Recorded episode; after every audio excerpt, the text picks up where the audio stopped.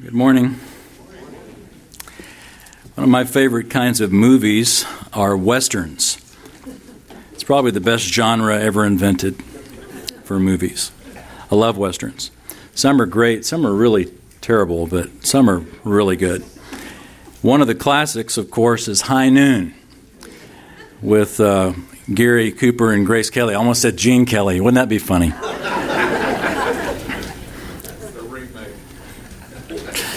But of course, what makes this movie, what made that movie so great was the tension in it. You know, High Noon is the, the name of it, and it focuses on this, this imminent showdown that's going to happen when the train arrives at high noon.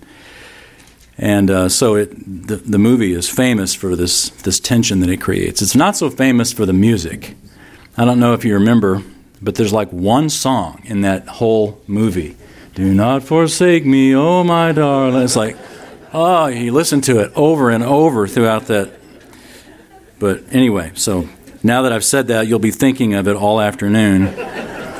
But the tension in that movie is masterful.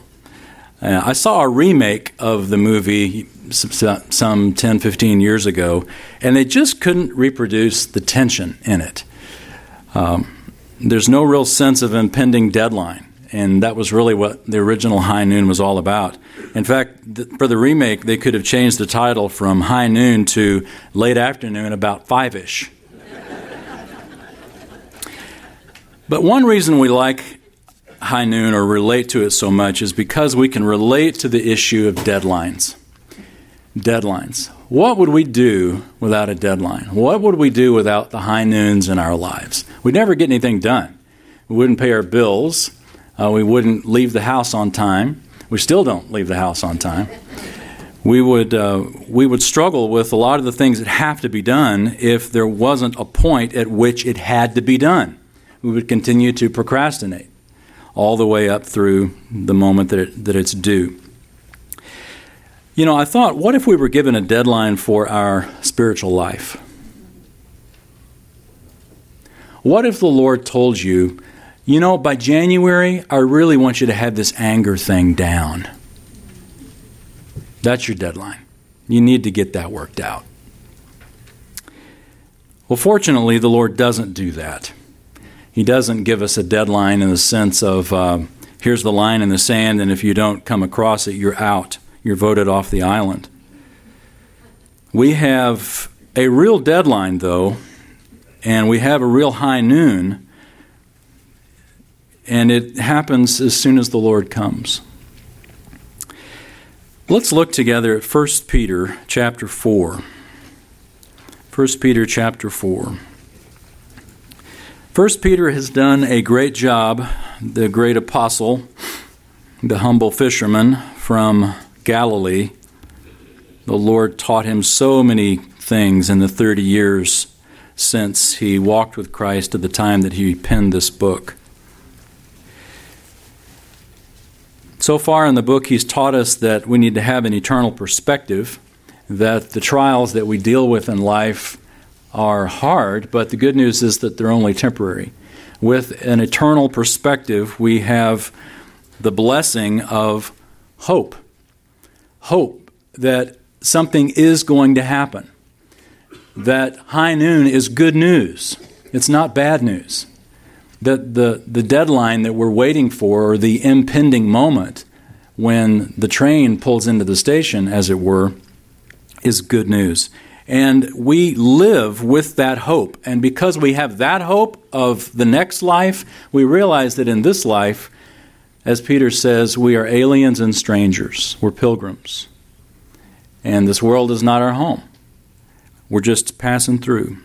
And because that's true, we have three realms in, that we sort of live in, in in this intermediate time, whether it's the public realm relating to our, our government or the professional realm with, with relation to our profession, or the private realm regarding our home, regardless of the realm, we have we need to have an ever ready message, Peter says. Because if you live the way that you're supposed to live, if we live as Christ wants us to live in each of these realms, then ideally there, someone is going to say, Why do you live this way? how can you have uh, a hope and a passion that goes beyond all the frustration that you're dealing with in life? And Peter says you need to be ready with a uh, an explanation for the hope that you have within you. And then he gives us sort of a motivation we looked at last week as we started uh, in chapter 4, where he talks about since Christ has suffered in the flesh, you arm yourselves with the same purpose. So we have a, a purpose to follow Jesus Christ and no longer to live for the lusts of men, but for the will of God. So today, as we start in verse 7, the Apostle Peter tells us what that will is. What are we to devote ourselves to between now and high noon? Verse 7 says this The end of all things is near. Therefore, be of sound judgment and sober spirit for the purpose of prayer. The end of all things, Peter says. Peter tells us about the deadline, and he says it is at hand, it is imminent, it's near. Uh, literally, the, uh, the verse says, the end of all things has come near. You know, we're not waiting on anything for Jesus to come. There's no prophecy that has yet to be fulfilled. There's no government official that has to rise up. There's nothing we're waiting on Israel to do. We're not even waiting to see Jesus' face in a taco or something. We're waiting on nothing but Him and His sovereign plan. The end of all things, Peter says, is at hand. It's going to happen any moment. It is imminent. And Jesus says when He comes, He'll come quickly.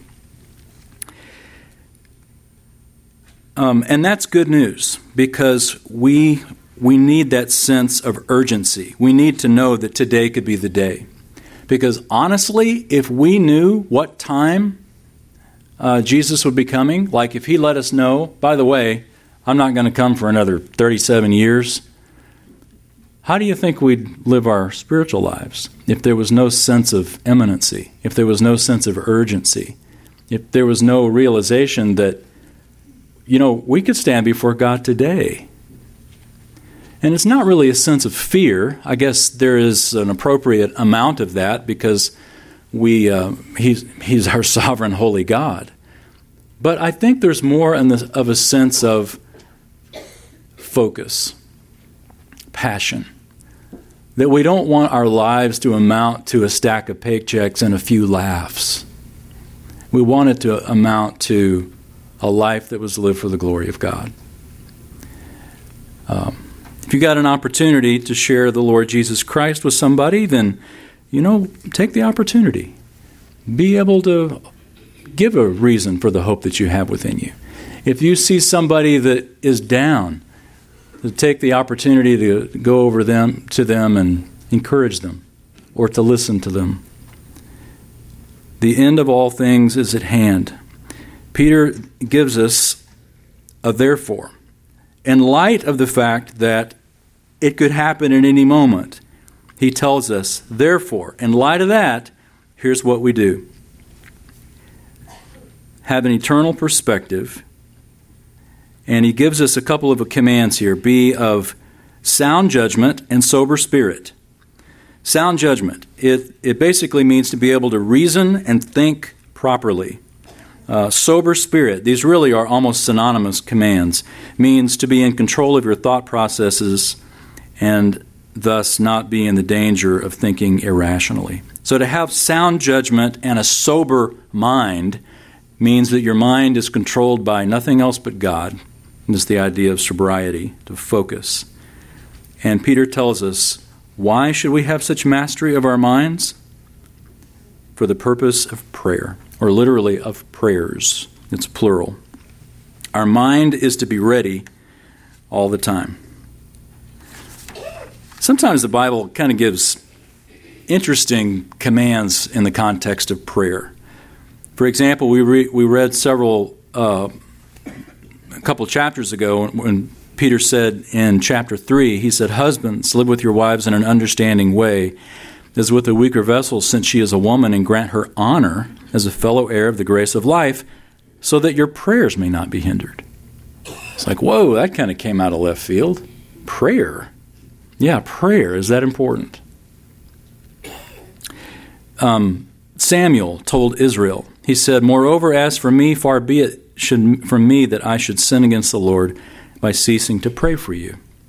Jesus told Peter, remember, Peter, the author here that we're reading, Jesus told Peter, Why are you sleeping? Rise and pray that you may not enter into temptation. Paul told the Thessalonians, Pray without ceasing. A word, as Dr. Toussaint has taught us many times, the, the phrase without ceasing doesn't mean incessantly, but rather like a niggling cough. It's just, it just kind of comes intermittently all throughout the day.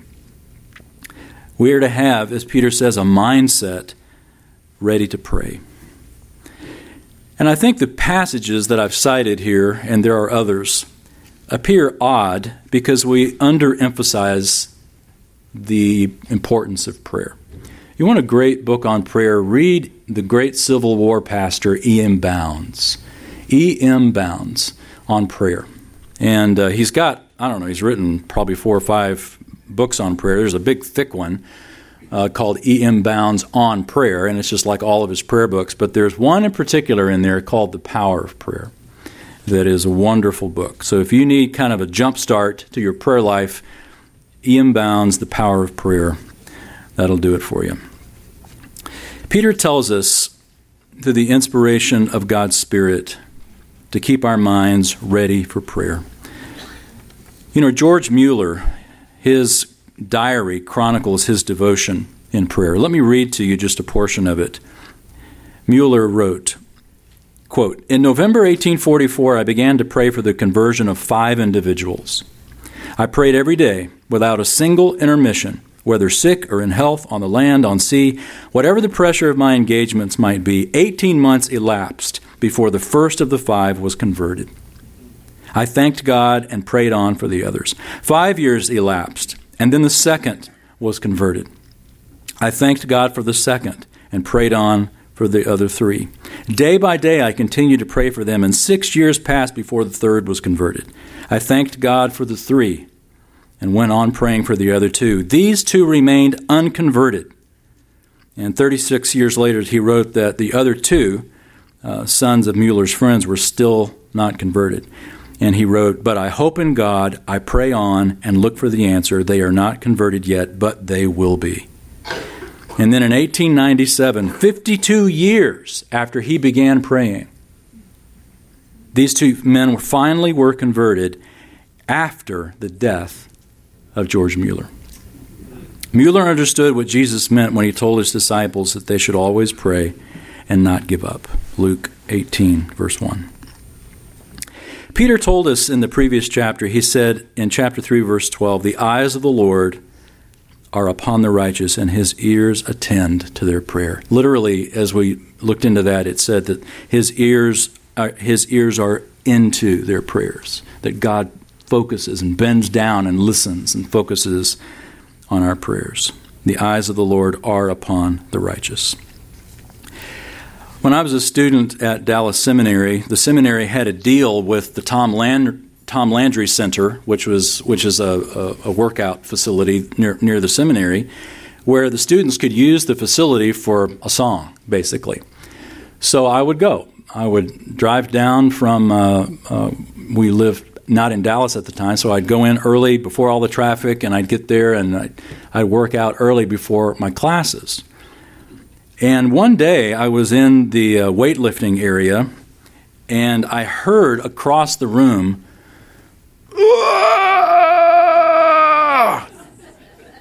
I put down the dumbbells that I had, these little five pound dumbbells, and I walked over because clearly this man needed help. Turns out he didn't need help. It looked like this Arnold Schwarzenegger Hulk underneath this mass of weights. And he was screaming at the top of his lungs as he was bench pressing these this stack, you know, over and over. And I just thought, wow. A little while later, I heard him go, Ooh! just continued to go. And I thought, this man sounds like he's giving birth. and then it got kind of annoying. It was almost, I felt like it was like, look at me.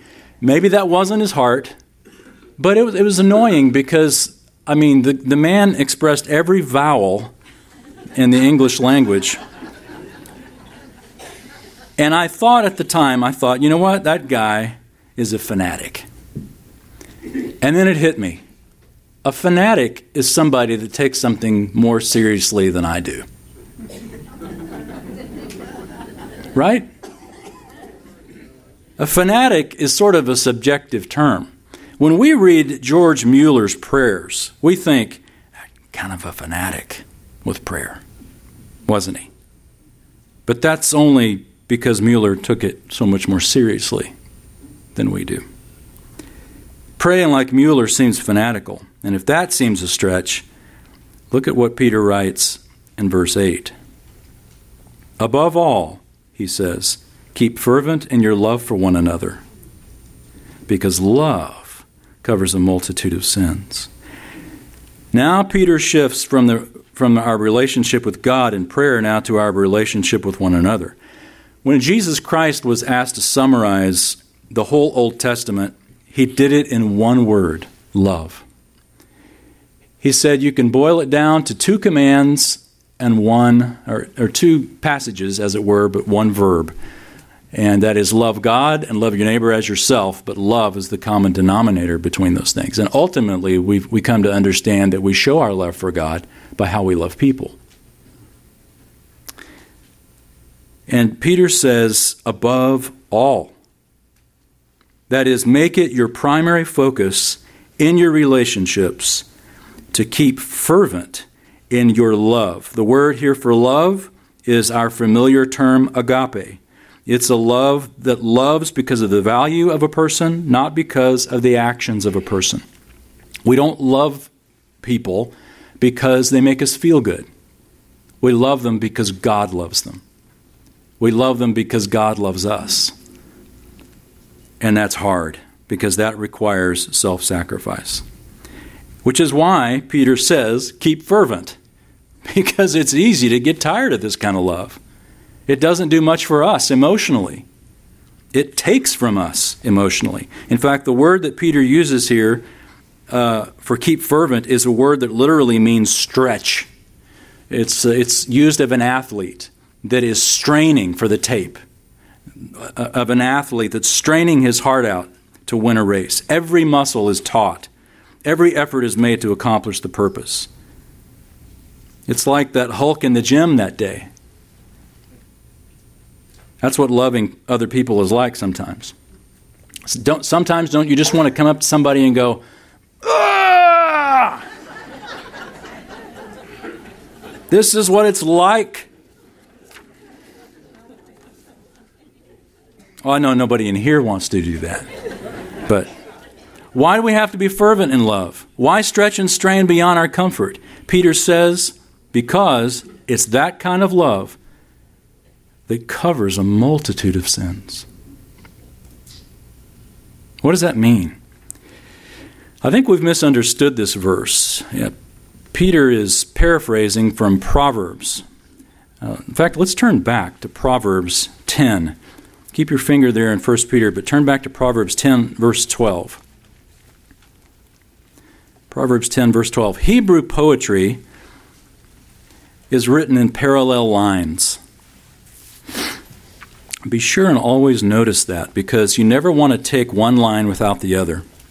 Hebrew poetry is written in parallel lines where one line helps interpret the other either by continuing the thought, usually with the word and, or by contrasting the thought with the word but.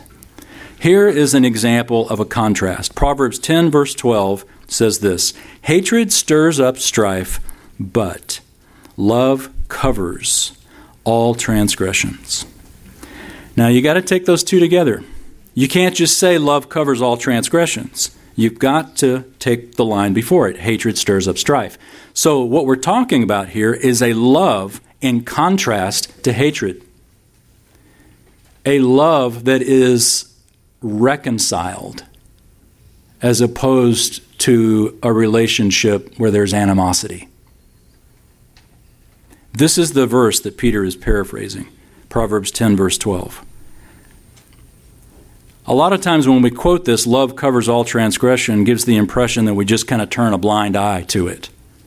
That we cover the transgression by ignoring it or just, you know, not dealing with it. That's not, that's not what the verse is saying. Love is the opposite of strife. So turn back to 1 Peter and look at this once again in the context that he gives it. He says, Keep fervent in your love for one another, because love covers a multitude of sins. It's not the first time Peter's challenged us to be loving. Remember back in chapter 3? Look at chapter 3 real quickly. Uh, chapter 1, sorry. Chapter 1, verse 22. Peter says, Since you have, in obedience to the truth, purified your souls for a sincere love of the brethren, fervently love one another from the heart. See, there's the word fervently once again. Fervently love. So it's not the first time he's challenged us. But because this command we read in chapter 4 is also in the same book as the command here in chapter 1, verse 22, we're reminded that Peter is contrasting the first love, a sincere love of the brethren, which is from the word Philadelphia, which means a feel good love. It's the potluck love. It's the koinonia lunch love. It's the love of uh, we enjoy being around each other, but I'm really glad, you know, when we can part. It's that kind of love versus the agape love that is a love of passionate sacrifice because of the inherent worth of people. So, back in chapter 4, when Peter says, Be hospitable, I'm sorry, when he says, Keep fervent in your love for one another, because love covers a multitude of sins, Proverbs 10 and 1 Peter 1 give us a context of this verse that it's not simply wink winking at an offense and just sweeping it under the rug, but but letting your relationships be a sacrificial love of reconciliation. Only a love that's unconditional can forgive when somebody sins against you, when somebody acts contrary to the will of God and the law of God. And only keeping fervent in that commitment covers a multitude of sins. Now, this kind of selfless love overflows into a couple of very practical areas, and Peter tells them to us here, beginning in verse 9. He says, Be hospitable to one another without complaint. Oh, those last two words. The word hospitable has as its root a lover of strangers or, or guests. You know, before the world of uh, hotels, the, the uh, network of hotels that we have all, all around, people would need to stay in other people's homes. If somebody was traveling, you know, and someone was coming to visit the church, you'd stay in somebody's home. You wouldn't just, you know, go to a motel. Today, we'll open our homes for Bible studies, small groups, prayer groups, you know, family, um, and that's great. But you know, when's the last time you've done that? You remember how much work that is. I mean, you got to clean the house for hours, for an hour and a half Bible study. You're you're at it all afternoon. Don't look at me like that. You do it too.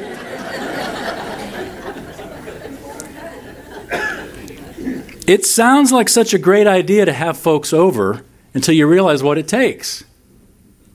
Which is why Peter adds those last two words. That opening your home and being hospitable and inviting people into the comfort of a place that will give them a context of the love of God can tempt us to be complainers and grumblers. In fact, I think the NIV even translates it that way to, to be hospitable without grumbling. So, selfless love overflows not only in hospitality, but in another area, verse 10. as each one has received a special gift, employ it in serving one another as good stewards of the manifold grace of God. You notice in the last several verses a common thread. This is now the third time Peter has used the phrase one another. Have you noticed that? Verse 8, keep fervent in your love for one another. Verse 9, be hospitable to one another. Verse 10, as each one has received a special gift, employ it in serving one another. Notice what Peter assumes here that we know. That is, every one of us has received a gift. Every one of us has received a special gift. And the word that's used here is a, a word that means referring to basically our spiritual gift. It's, it literally refers to a gift of grace or a free gift. But it's referring to a, a, a, a uh, spiritual gift that God has given you as a Christian, that He has gifted you in some way. He has empowered you to be a blessing to other people in some way. And we're all different. Peter says each one has received it. And he says that we're to, we're to employ it, we're to use that gift in the manifold grace of God. Manifold. You know, if you're an auto mechanic, you know what a manifold is. But other than that, we don't use manifold all that much. Even as, uh, when you think of it as a, uh, uh, with relation to a car. A manifold has the idea of uh, a central location from which you know a lot of other pipes or gadgets pop out. You can tell I'm a mechanic, but you've got a central location with you know, lots of pipes and stuff that, that run out of that location from one location. It's not a bad illustration because we have from the Lord a manifestation or a, a manifold of various gifts from one central source. That's the idea. The manifold grace of God is speaking of the incredible variety of God's gifts that He's given to us that have the common have a common source, and that is the Lord. It is the manifold grace of God. It's a picture of His grace. Paul says in 1 Corinthians that each one of us has received the manifestation of the Spirit for the common good. Interesting the way he phrases that. I think that's 1 Corinthians 12, around verse 7. He says, the manifestation of the Spirit for the common good. So many different gifts for one purpose, for the common good. And it's a gift that's edification for the whole church, which is such a great perspective. When you think about the, the ways that some of the people or all of the people, I should say, but we're aware more than others, those particularly that are up front.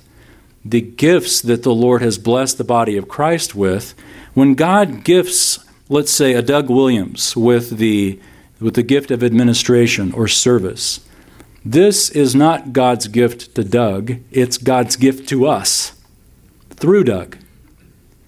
The gift that God gives to each one of us is a gift to the church, it's not a gift to the individual. My gift of teaching is not God's gift to me, uh, it, it's God's gift to the body. And it's the same with your gift. God has gifted people for the purpose of, of in, encouraging the body of Christ, not the individual. So when you think about that, think about your particular area, your unique giftedness is not just for you as, as much as it is just for me. It's for the body. And he mentions it in a couple of different ways. You see, just because we're on the same team doesn't mean we all play the same position. I love that. The man, it's the manifold grace of God. So we use our different gifts to work together. Look at verse 11 he gives a couple of examples. Whoever speaks, let him speak as it were the utterances of God. Whoever serves, let him do so as by the strength which God supplies, so that in all things God may be glorified through Jesus Christ, to whom belongs the glory and dominion forever and ever. Amen. Peter puts the gifts that God has gifted the body of Christ into two really simple categories speaking and serving. Speaking and serving. If God has given you an ability to speak, And that doesn't just mean like what I'm doing now, it means like evangelism, or it means like being around the table with children. Anything in which you open your mouth and encourage somebody or exhort somebody. Peter says, do it as if, uh, let him do so as whoever speaks, as it were the utterances of God. So when you're ministering to someone and your mouth is involved, your words, think of that. That you're ministering to them as if you're speaking to them the very words of God. And even better when you actually can read the Bible or share the Word of God. That's how seriously we're to take it. And then he gives another category. If God has given you a heart to serve, whether it's through caring for someone's need or for praying for someone or serving behind the scenes doing something that maybe no one knows about or no one sees but God. How do you do that? He says you do it as by the strength which God supplies. Because you, you'll want to get weary of doing that. So whether you're speaking or whether you're serving, Peter says, here's the motive so that in all things God may be glorified through Jesus Christ, to whom belongs the glory and dominion forever and ever. Amen. Because the end is near, because high noon is coming, Peter says, we serve other people for the glory of God. That's the motive. And honestly, that's what keeps you going when you're tired of serving. Because it ain't always peaches and cream, as you know serving in the body of Christ, you're having to do all the difficult things that Peter is saying here. I mean, he, he doesn't tell us all these commands and all these difficult things because it's easy, or if it's just a matter of doing them uh, automatically. It isn't. We have to hear it, and we have to hear it again and again and again. And the great thing about the grace of God is that we we can hear it over and over. He, he allows us that, that we can grow to become more like Jesus Christ. Whoever speaks is to do so as one speaking the utterances of God. Whoever serves as one who is serving by the strength of, that God supplies, with the goal of God's glory. And then he ends by saying, Amen. It's not the end of his book, but he, he, he says Amen at this particular point. You know what Amen means? Amen isn't just um, a sanctified period on the end of a prayer to, as a cue to let you know when to open your eyes. And in Jesus' name is not sort of the precursor to, oh, we're about to wrap it up. Amen is a, is a Greek word, actually, it's a transliteration, which sometimes is kind of like baptism it's sort of a, in a way, it's sort of a cop out from the translators who don't want to choose what it actually means, so they just transliterate it and say baptize. They don't, they don't want to say dunk or immerse, though that's what the term means for baptize. And a- amen is sort of a similar thing. It's just sort of come down through the ages and we just sort of say amen. But amen means yes, it means truly. Like when Jesus says, you know, truly, truly, I say to you, the Greek words there are amen, amen. I say to you. It's, it's, it's like what you say when you say yes. Like if you hear good news and you, you say yes, that's sort of like, you know, um, a secular amen. It's the same idea. So when Peter says that God gets the glory, and then he says amen, it's like him saying, yes. Let's try that together. Let's all say yes really loudly. Ready? Yes. yes. Hey, whoa, that was great. so, that was great. So let's try that. Let's try that again. I'll read the passage, and instead of saying amen, let's say yes. So I'll read verse 11. So here's the clue, the cue. Right after I say forever and ever, you say yes, nice and loud, okay? So verse 11 Whoever speaks is to do so as one who is speaking the utterances of God. Whoever serves is to do so as one who is serving by the strength which God supplies, so that in all things God may be glorified through Jesus Christ, to whom belongs the glory and dominion forever and ever. Yes! That's the idea. That's perfect. And I hope that that sort of pins that in your mind. That amen is not just, huh, amen, what's for lunch? amen is you saying yes to what was just in the Word of God or what was just prayed out loud. The end is near, Peter tells us, and he gives us four clear applications. You could cue the music to high noon right now. Do not forsake me, oh my darling. Just kind of hum that in your mind as I, as I wrap this up. Because high noon is coming. Because the end is near, prayer, love, hospitality, service, and the common thread through all of these is a lack of concern for what's in it for me. Because the motive is the glory of God. Yes. It's not what's in it for me. Prayer. It's not what's in it for me. It's the glory of God that's the motive. Love. It's not what's in it for me. It's the glory of God that's the motive. Hospitality.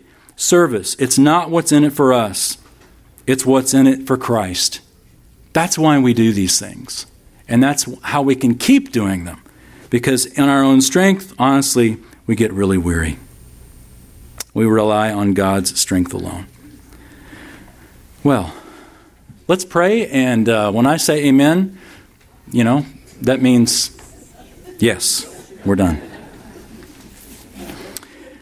Our Father, we're grateful that Peter has given us these words, such simple commands, none of which are brand new, but they all shake us out of our stupor they, they remove the cobwebs from these familiar commands and remind us that this is the meat and potatoes of the Christian life prayer, love, hospitality, service. These are not options, these are not elect, electives in our walk with you. These are commands, and we want to obey them because we want Christ to get the glory. And so, Father, as we make our way uh, through the week as we keep our focus on Jesus Christ. And when you bring to our minds these commands and opportunities to serve through speaking, to serve through uh, serving, that our motive would be for the glory of Jesus Christ, the one who deserves the glory and who has dominion forever and ever. And we pray in his name. Amen. Yes.